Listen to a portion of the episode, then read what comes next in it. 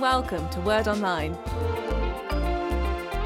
Hello and welcome to Series 13 and Episode 5, in which Jesus is tried by the Roman governor Pontius Pilate. We're going to be studying this uh, incident from John's Gospel and also from Luke's Gospel. And in this episode, as in so many other ones recently, it's just been helpful to integrate the different gospel accounts because they provide different perspectives and different information, give us a fuller story.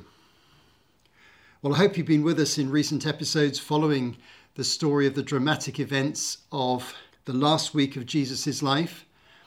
And we're now in the third series that's looking at just one week of Jesus' life, and there's a lot more still to happen.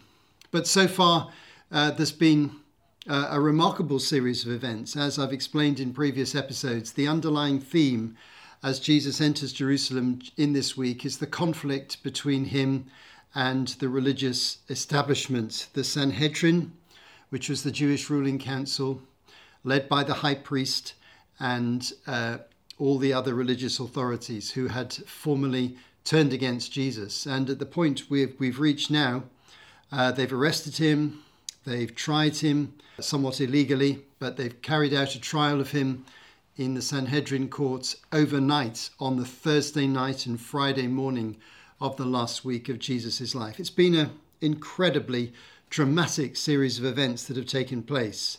And they're also very different. The mood has changed, the circumstances have changed so dramatically from the moments on uh, Sunday, Sunday when Jesus comes into Jerusalem with a vast crowd of people acclaiming him and welcoming him as the Messiah. From that moment onwards, uh, things have got more complicated because Jesus went into the temple on Monday and created a real stir by uh, overturning the tables of the uh, market traders in the temple who, who worked for the for the religious authorities. Then on Tuesday, there was uh, difficult conflict in the temple compound uh, to do with questions being asked of Jesus, trick questions by the religious leaders. And then on Wednesday, that fateful moment happened in Bethany at, at a hospitality event where Jesus was being entertained with his disciples when Judas Iscariot went to the authorities and offered to work with them to arrest Jesus. And from that moment onwards, it became inevitable that uh, Jesus' arrest would take place. And it also became likely that that would happen very quickly. And so it turned out. If Judas Iscariot went on Wednesday to meet the religious leaders, within uh, just over 24 hours, they'd actually arrested Jesus in the Garden of Gethsemane. We followed that story in earlier episodes as we looked at the Last Supper on Thursday evening as Jesus gathered the 12. And we noticed uh, in that story how uh, Judas Iscariot left halfway through the meal without any explanation and went off to the religious leaders and told them where he predicted Jesus was going to be shortly, which would be in the Garden of Gethsemane, a place that he went to often with his disciples on the way home from Jerusalem to uh, Bethany, where they were staying just uh, a short distance outside the city. We then saw the dramatic events of Jesus being in the Garden of Gethsemane, uh, the great suffering as he anticipated his arrest, the sleepiness of his disciples as he prayed, and then the trauma and drama of the sudden arrival of Judas Iscariot with a group of uh, religious leaders and temple guards armed and with lanterns so that they could clearly see and torches. Um, they wanted to find out who Jesus was, and he was betrayed by Judas with the famous sign of the kiss. Now we've seen that uh, he was tried overnight informally um, at the high priest's house. Caiaphas, the high priest, gathered the Sanhedrin together and they had a, a quick trial uh, which they condemned him as a blasphemer and decided they were going to hand him over to the Romans in the morning. All these events um, that I've described just now taking place in, in, in the, the scope of one evening, from the Last Supper right the way through to handing over to the Romans, we're dealing with Thursday evening through to Friday morning. So this was a night where all the participants were awake most of the night And in the last episode, we saw the tragic story of Peter, who in the, te- in the courtyard of the high priest's house uh, was questioned by the servants of the high priest as to whether he was a follower of Jesus and three times denied it, and then realized what a terrible thing he'd done and went out and wept bitterly. Meanwhile, we also saw the story of Judas Iscariot, who, as soon as he'd handed Jesus over and realized the full implications of, of what he'd done and the fact that Jesus was going to be executed imminently, probably, he just couldn't cope with the thought of his responsibility in that area and he ended his life by suicide. So, this is really a night of high drama if ever there was one. And we're now uh, approaching the time of the morning and the next day. And events are going to move fast early in the morning because, from the Jews' point of view, from the Sanhedrin's point of view, their task now was to get Jesus handed over to the Roman authorities. As stated in earlier episodes, the Sanhedrin's authority extended to um, ruling over the religious life of the Jews, which was a very important part of their life. And they could make lots of decisions on their own about the conduct of religion, and they could deal with legal cases relating to religion uh, without any interference from the Romans. They met regularly in Jerusalem. There were 70 members of the council. The high priest was usually the chair, and uh, they conducted their business on a regular basis. However, the Romans specifically prevented them from having the authority to execute any criminals or uh, those who'd uh, turned against their religion or anyone else that they wanted to get rid of.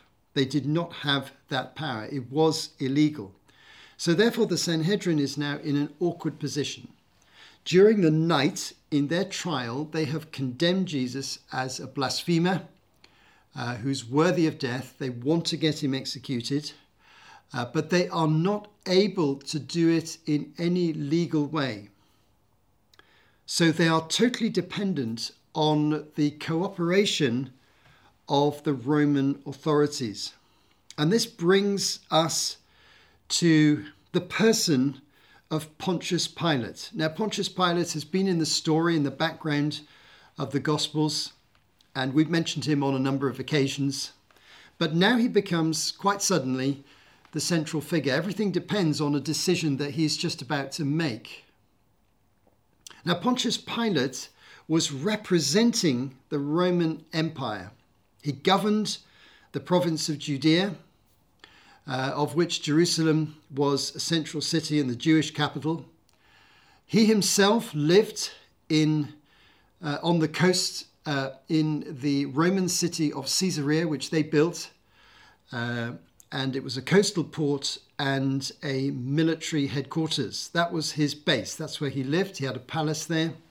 But he came to Jerusalem regularly, at least three times a year for the major festivals. And the reason he came was to keep a watchful eye on the crowds because these religious festivals could be occasions of uprisings and um, assassinations and discontent and riots against the Romans. There was a big military fortress in the center of the city near the temple, and he could stay there and he could watch over everything that was happening. He had a reputation for harshness and wasn't popular with the Jews, but he was the ruling governor. He was mostly concerned in Jerusalem that there should be public order and peace and no rioting on the streets or no attacks on any Roman institutions. That was the f- most important thing in his mind. Uh, there's no evidence that Pilate knew a great deal about Judaism or cared about it very much. He wasn't interested in the Jewish faith. Romans generally found Jews difficult to deal with as their subjects.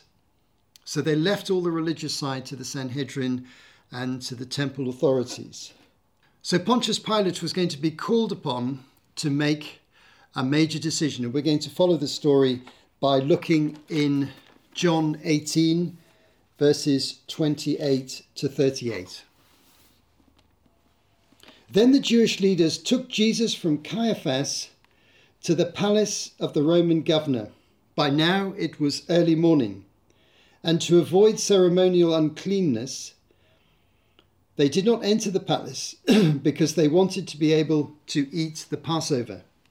So Pilate came out to them and asked, What charges are you bringing against this man?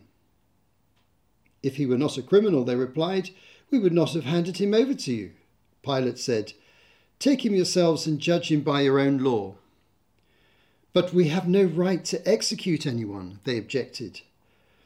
This took place to fulfill what Jesus has said about the kind of death that he was going to die.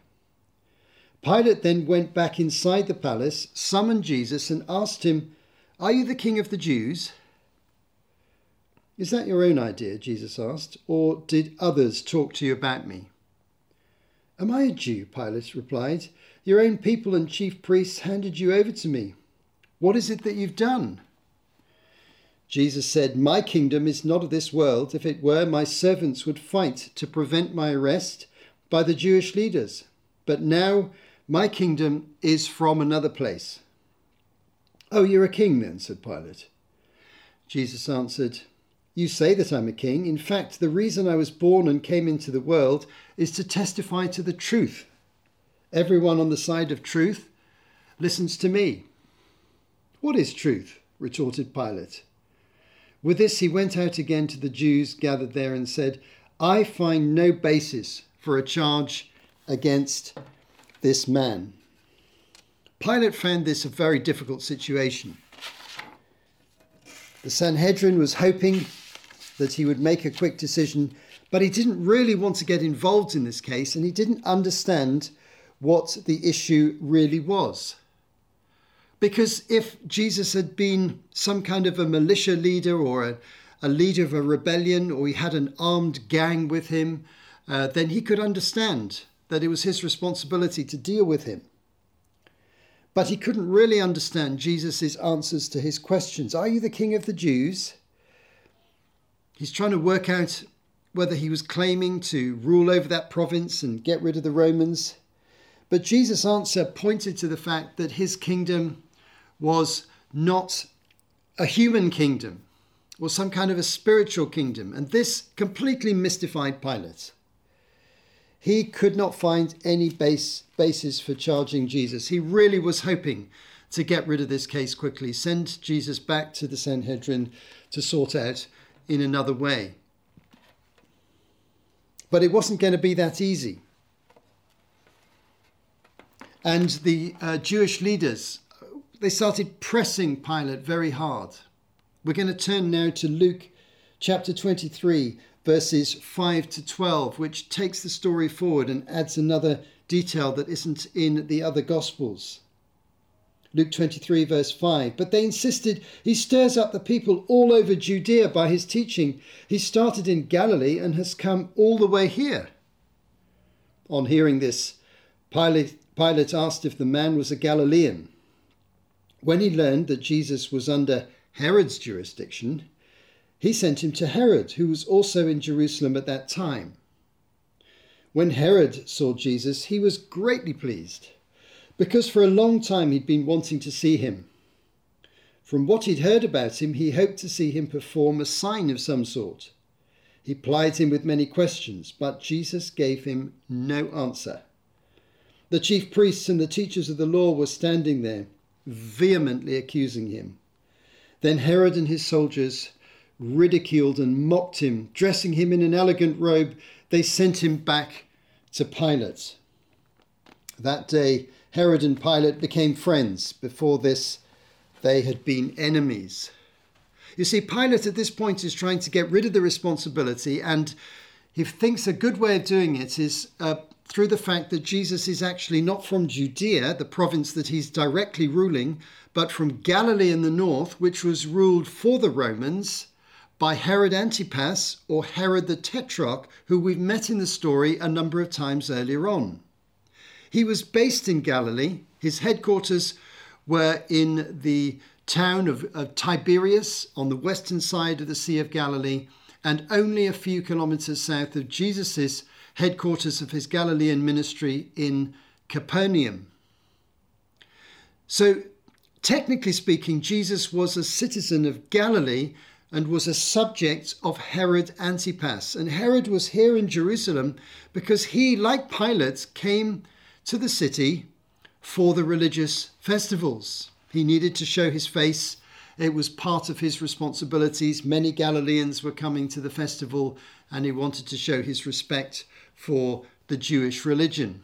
So Herod was in town, and Pilate was hoping that Herod would deal with him. He was hoping that Herod would perhaps arrest him and take him back to Galilee and try him there. But no, Herod was just interested in meeting Jesus, never met him before. Jesus made a point of not going to Tiberias during his three years of Galilean ministry. But Jesus, of course, was well aware that Herod had arrested and executed his relative John the Baptist. And so Herod was tainted by that terrible action. But Herod found it really frustrating talking to Jesus, and he ended up just mocking him and sending him back to Pilate, which was the last thing that Pilate wanted. He was really hoping that someone else was going to deal with this troublesome case. He didn't really want to execute someone without any obvious reason for doing so. We take up the story again in John 18, verse 39. And we're going to read to John 19, verse 16. But it is your custom for me to release to you one prisoner at the time of Passover. Do you want me to release the king of the Jews? They shouted back, No, not him. Give us Barabbas. Now, Barabbas had taken part in an uprising. Then Pilate took Jesus and had him flogged. The soldiers twisted together a crown of thorns and put it on his head. They clothed him in a purple robe and went up to him again and again, saying, Hail, King of the Jews! And they slapped him in the face. Once more Pilate came out and said to the Jews gathered there, Look, I'm bringing him out to you to let you know that I find no basis for a charge against him. When Jesus came out wearing the crown of thorns and the purple robe, Pilate said to them, Here is the man. As soon as the chief priests and their officials saw him, they shouted, Crucify! Crucify! But Pilate answered, You take him and crucify him. As for me, I find no basis for a charge against him. The Jewish leaders insisted, We have a law, and according to that law, he must die because he claimed to be the Son of God. When Pilate heard this, he was even more afraid, and he went back inside to the palace. Where do you come from? he asked Jesus. But Jesus gave him no answer. Do you refuse to speak to me? Pilate said. Don't you realize I have power either to free you or to crucify you? Jesus answered, You would have no power over me if it had not been given to you from above. Therefore, the one who handed over to you is guilty of a greater sin. From then on, Pilate tried to set Jesus free, but the Jewish leaders kept shouting, If you let this man go, you are no friend of Caesar. Anyone who claims to be a king opposes Caesar. When Pilate heard this, he brought Jesus out and sat down at the judge's seat at a place known as the stone pavement, which in Aramaic is Gabbatha.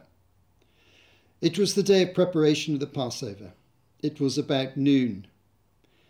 Here is your king, Pilate said to the Jews. But they shouted, Take him away, take him away, crucify him. Shall I crucify your king? Pilate asked. We have no king but Caesar, the chief priests answered. Finally, Pilate handed him over to be crucified. Pilate is doing everything in his power to avoid crucifying Jesus. He feels uneasy about this situation and he doesn't see any reason why the Roman authorities should be involved with a religious situation. It's interesting that at this time, Matthew records in Matthew 27 19 the following While Pilate was sitting on the judge's seat, his wife sent him this message Don't have anything to do with that innocent man, for I have suffered a great deal today in a dream because of him. So Pilate's uneasy, and his wife is urging him not to get involved in this particular case. But the Jewish leaders are pressurizing him. They're gathering a crowd and they're chanting at Pilate Crucify him, crucify him. Every time Pilate tries to release him, they are chanting, Crucify him. Pilate's hoping that the offer to free Barabbas, another prisoner, would pacify them because of the tradition that one prisoner could be freed at this particular time of year. But no, they didn't want Barabbas. They wanted Jesus to be crucified. Now, when Pilate ordered Jesus to be flogged, he was punishing him in such a way as hoping that that would be enough for the religious authorities. He was then mocked with a crown of thorns and a robe over him by the soldiers. But this action was designed to stave off the possibility of crucifixion. It didn't work. The flogging was terrible. The victim was tied to a post and whipped many times. Some people died of flogging. But Pilate still said he found no basis for the execu- execution. And he even ironically said, Well, why didn't you execute him, knowing that that was illegal and they couldn't do it? And after Pilate's final private words with Jesus, he feels the pressure is too great and he gives in. And in order to have an easy life, he decides that he will order the execution of Jesus by crucifixion. The process of getting Jesus crucified is energized only by the Sanhedrin and the religious establishment. It doesn't come from the Jewish crowds in the city. It doesn't come from the Roman political authorities. It doesn't come from ordinary Jewish worshippers, doesn't come from the visitors to the city, it comes from the religious establishment. They manipulate things so as to get Jesus arrested privately, and they manipulate a trial, doing a number of illegal things in their trial according to their own traditions and rules in order to get a judgment against him, and then they seek to manipulate Pilate's judgment by putting tremendous emotional pressure on him and claiming that Jesus is a threat to the Roman emperor. They are the ones who drive this process. But who has the responsibility for Jesus' death? This is a question that people have asked over the centuries the responsibility is shared between the Roman authorities and the Jewish authorities, the Gentiles and the Jews. There is a particular responsibility for the Jews of that generation, especially when they cry out, Matthew 27, verse 25, His blood be on us and our children. They're inviting the judgment of God upon them, which came upon them in the Jewish war and the destruction of Jerusalem between 66 and 70 AD, something we've discussed in considerable detail, uh, particularly at the beginning of Series 12 when we looked at Jesus' teaching in Matthew 24. You might want to refer to that if you haven't seen that. But the responsibility was shared, and therefore there is no basis for anti Semitism because the Jewish religious leaders orchestrated the death of Jesus. The judgment that came on the nation came on them within a generation of Jesus' death. There is no basis for anti, any anti Semitism in a good understanding of the New Testament and the life of Jesus and of the Christian faith. But there is a recognition that that generation paid a heavy price for the terrible decision that was made by the Sanhedrin. There's terrible suffering for Jesus here. He's been suffering tremendously. The anticipation in the garden, the humiliation of the trial uh, in the Sanhedrin, the desertion of his followers, and now the flogging at the hands of the Roman authorities. Uh, he is being humiliated, and the suffering of Jesus has well and truly begun and will lead now directly to his execution by crucifixion, which will take place uh, within a, a, very short period of time from Pilate's final moments of judgment, which we've seen taking place uh, at the end of this episode. However, human power is very temporary.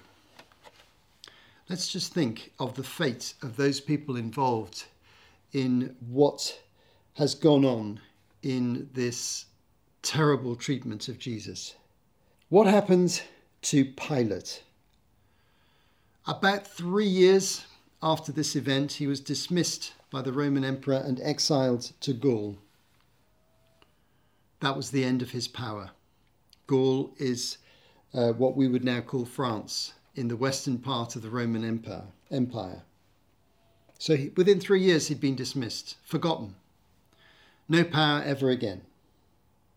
What happened to Herod Antipas, who mocked Jesus? He was deposed in, in about three years of this event, about the same time, and also exiled to the western part of the Roman Empire. What happened to the Sanhedrin that was instrumental in bringing Jesus to judgment and death? It was destroyed by the Romans in 70 AD, and the temple was destroyed, and its structure of functioning was effectively destroyed at that time as the nation was dismembered by the Romans. So all these all these authorities that played a part in in this uh, travesty of justice soon came to a bitter end. But Jesus rose again from the dead. Let's leave the final word with Peter in his sermon on the day of Pentecost. He says this in Acts 2 verse 23 and 24. This man was handed over to you by God's deliberate plan and foreknowledge, and you, with the help of wicked men, put him to death by nailing him to the cross. But God raised him from the dead, freeing him from the agony of death, because it was impossible for death to keep its hold on him. He's here addressing the Jews. You put him to death with the help of wicked men. That's a reference to the Romans. But it was God's deliberate plan and foreknowledge that allowed these things to happen because he had a greater plan in mind, a plan which we'll discuss further in subsequent episodes. You have been listening to Martin Charlesworth for Word Online. To find out more, visit wordonline.org.